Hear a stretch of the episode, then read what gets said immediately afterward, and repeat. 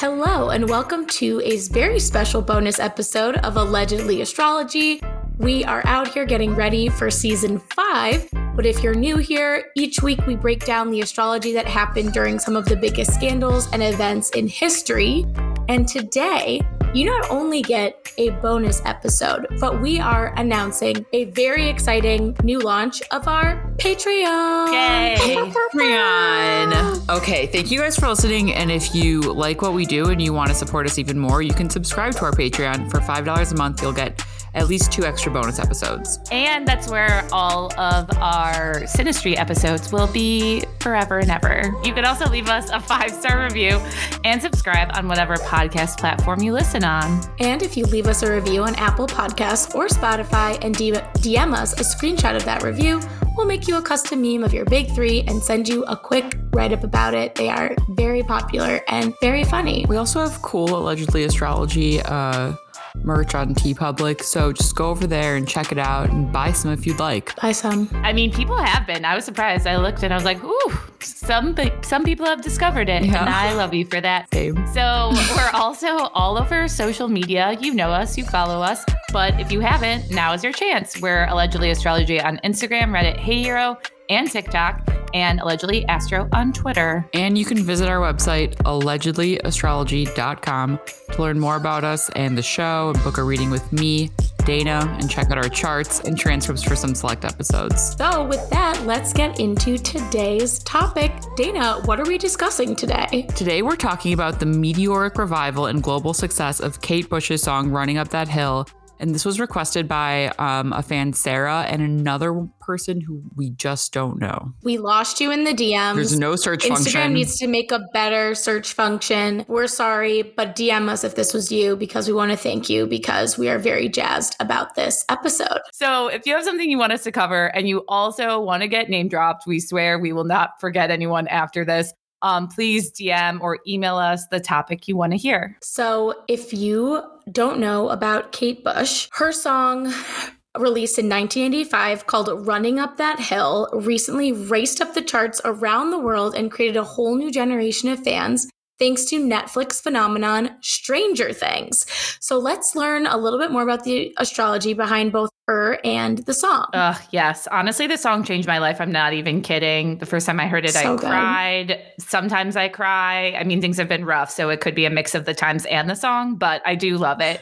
So who is Kate Bush? So she is an English singer, songwriter, pianist, dancer, and record producer. She first became well-known in 1978 when at 18, so like a little baby, almost like a Taylor Swift moment for her. She topped the UK singles chart for 4 weeks with her debut single, Wuthering Heights. And she became the first female artist to achieve a UK #1 with a self-written song. So amazing for her. She's also been nominated for 13 Brit Awards, 3 Grammys, and she won for Best British Female Artist in 1987. Kate was one of the most popular indie singers in her time. She had a very large fan base all over the world, but it definitely took America a little while to catch up. Her musical style is described as eclectic, experimental, and through her unconventional lyrics and performances, she's influenced a ton of artists. I would say like maybe she's similar to like Phoebe Bridgers. Like maybe Phoebe Bridgers is a little too like niche. Yeah, but I'm just trying to think of like who is like the Kate Bush of the current time. I don't know if we will know. Well, I just certainly won't, because I only listen to like rap and Lana Del Rey.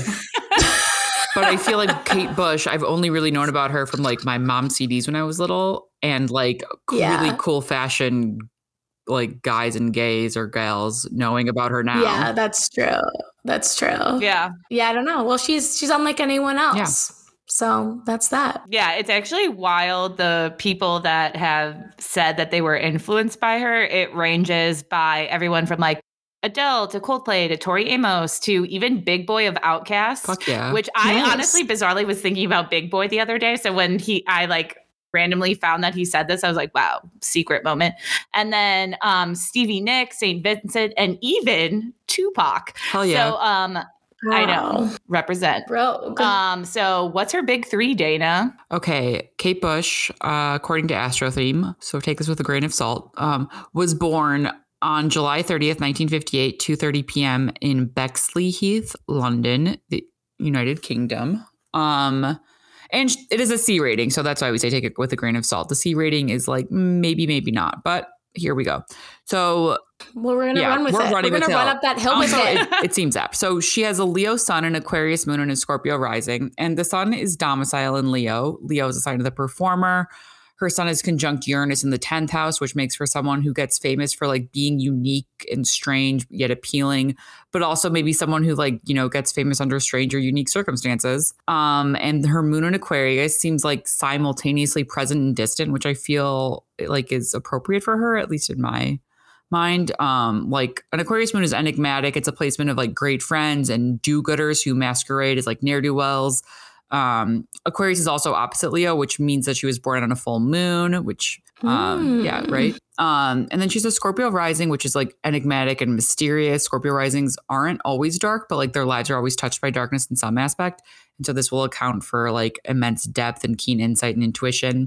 Scorpio risings also often have dark hair. Ooh, yeah. I definitely love that for her. I feel like she is kind of, especially like the moon in Aquarius and the Scorpio rising. Obviously we know she's like famous, but I feel like she like doesn't go out of her way to do a lot of interviews. Like no, she really doesn't. So she's like real hidden in the shadows vibes, which I like. But, you know, 1985 rolls around and she comes out with a song that we all know and love, Running Up That Hill. And she described the meaning of the song as being about the fundamental differences between men and women. So the song is about wanting to remove obstacles. So to basically like, you're a woman, you get in the shoes of a man, you're a man, you get in the shoes of a woman, to understand how they see the world and hoping that by doing this, it would remove problems in the relationship.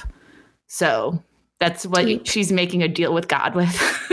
Deep cut. But yes, like Sarah mentioned, the song was originally titled A Deal with God, but her record label was like, that seems like a little too goddish. Let's rename it. So she went with Running Up That Hill instead. The first time around, Running Up That Hill eventually reached number 3 on the UK singles chart and number 30 on the Billboard Hot 100 in the United States. So it was Kate Bush's first top 40 hit in the US. So what was up when it was released? So this was August 5th, 1985. Something interesting about this chart is that the sun was at 12 degrees Leo, which is the same degree of Johnny Depp's rising and Jake Gyllenhaal's rising. And these are all things that were kind of surprised in the, you know, news this year. Oh, weird. Also the degree of my rising. So we now have the opportunity to make me very famous. Well, you were just on that big radio show, which hopefully will be disclosed. True. A big radio show, you guys. So the sun was in Leo on this day, opposite Jupiter retrograde in Aquarius. And this is like very much a hero's journey aspect. I literally called it that when we made fun of the Nirvana kid. Oh my God. And the sun in Leo is like the star or the individual. Jupiter in Aquarius sort of like turns your fate over to the people, but also it's always being confronted with your own beliefs, your own religion. Oppositions are confrontations with other people, but also within yourself. And then Saturn, Pluto, and the South Node are all in Scorpio in the 4th solar house. So it's the 4th house from the sun. So it's a square aspect with all those planets too. But so this stellium is like very much make a deal with God energy. Scorpio is so shrewd in business, and Saturn is restraint. Pluto is power. The South Node is the only thing that like reveals the desperation here of like need. Also, the moon is in Aries, which we know as the Rihanna moon, someone who's very good at making their plans come into fruition. It's also trining the sun. So it's sort of like this fiery, it's a fiery trine. It's like a pull towards like passion and hope. Ooh, that's cool. I like that. So we now fast forward a casual 37 years, and the Duffer brothers, aka the directors and creators of Stranger Things, reached out to Kate to ask if they could use her song.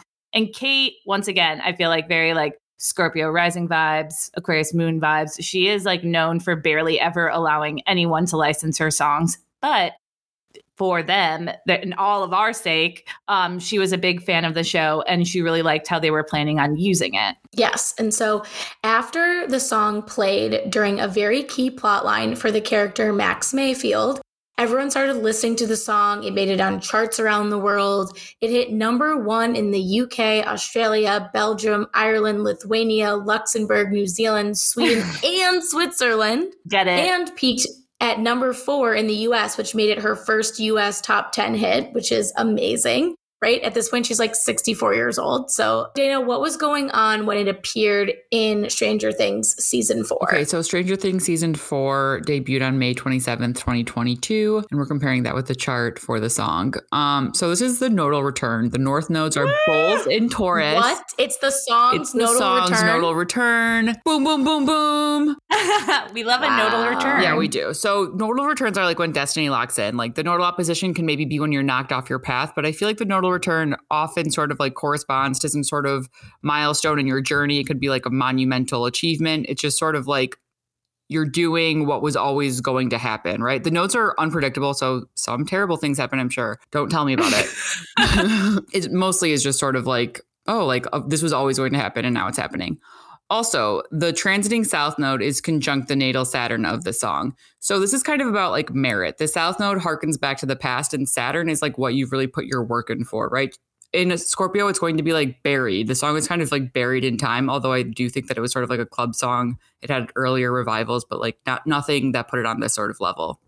And so this is sort of like, again, maybe it's like making the deal with God and now it's all coming true. We can think of that as a nodal return. And then also Uranus is conjunct the natal north node. So this is like a huge surprise for like what was always to come too. It's sort of like the future that you don't really see coming. If Uranus crosses your north node, like I'm sure something is always going to be like, it's just what you cannot predict will occur. And then in this case, it's lucky because Uranus and Taurus has been sort of a shit bag. But I mean, how could she ever predict it? Like, what if you told her in 1985 that a TV streaming service called Netflix would be doing a like psychological sci-fi thriller series based on the era that the song children was in Indiana. Yeah. So this was Kate's first number one song since 1978. And when she reached number one, she broke 3 records, the longest wait between number ones in the history of the UK chart, the longest time taken between a song's release and it reaching number one, and the oldest female artist to reach number one. So crushing it. And she was super surprised by all the attention.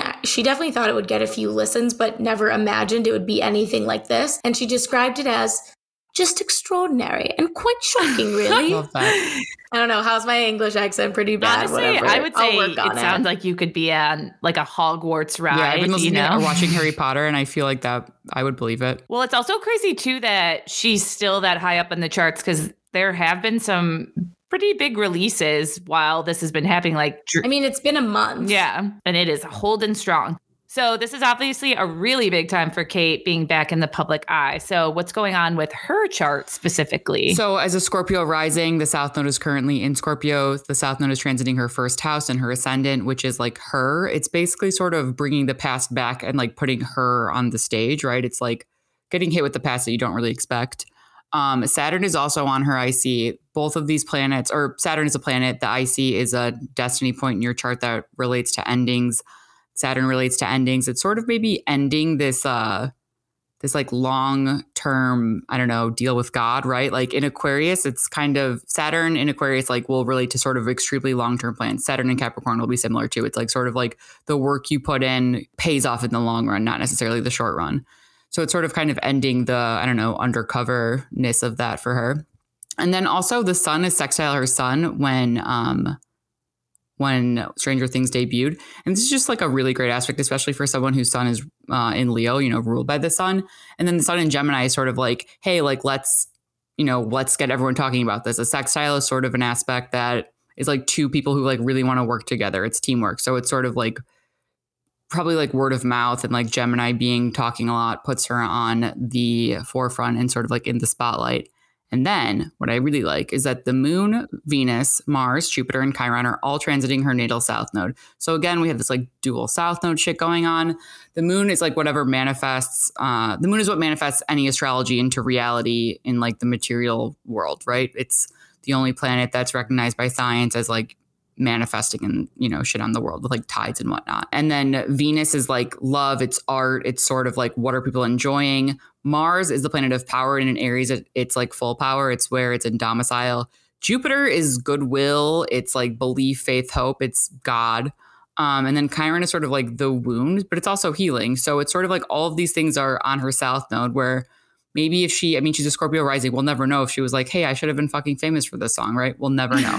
But this, if she ever thought that, this would be the time where she's like, hey, I fucking did it. Well, obviously Stranger Things played a huge part in the revival of this song. So we just sort of looked at the release date of this particular Stranger Things season, but let's go back to the inception of Stranger Things and do a little bi-wheel between the inception of the show and the release date of Running Up That Hill. Okay, so the show debuted on July 15th, 2016. And I did the midnight chart for New York, so it's an Eastern chart. And so Mars and the moon were in Scorpio conjunct Saturn.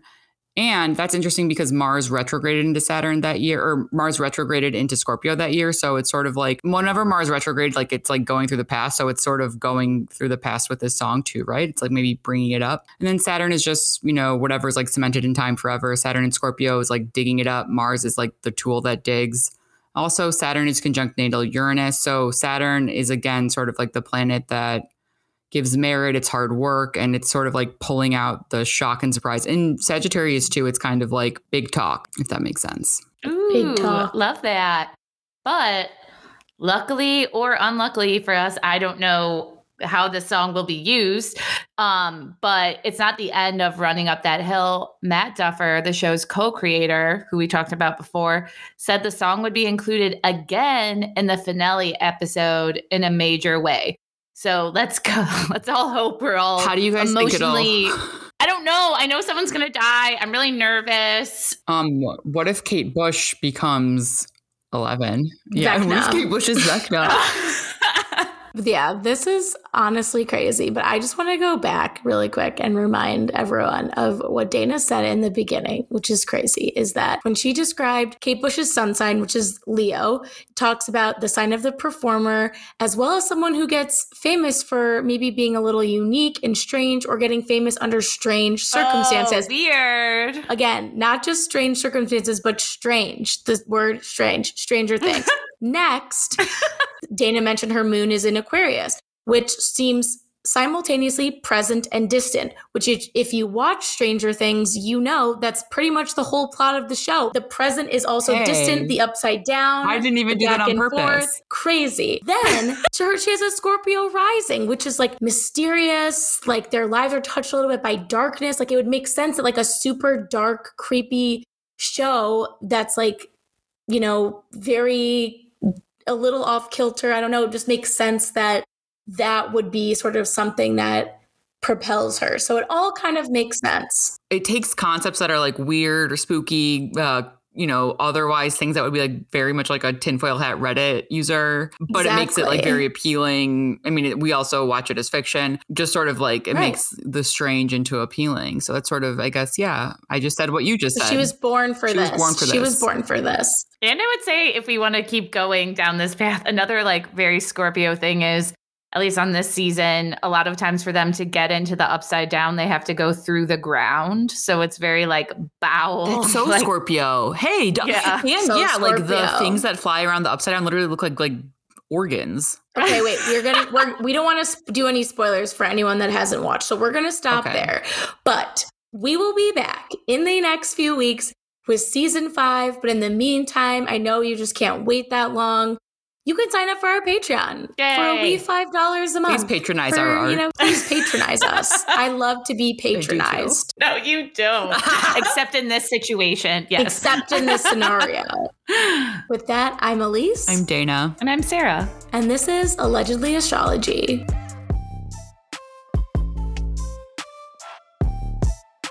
We're running up that hill. Seriously, though, if Steve dies, I will be inconsolable. I just want Will to die. After I saw that, I was like, yeah, I want Will to die. I don't really. No.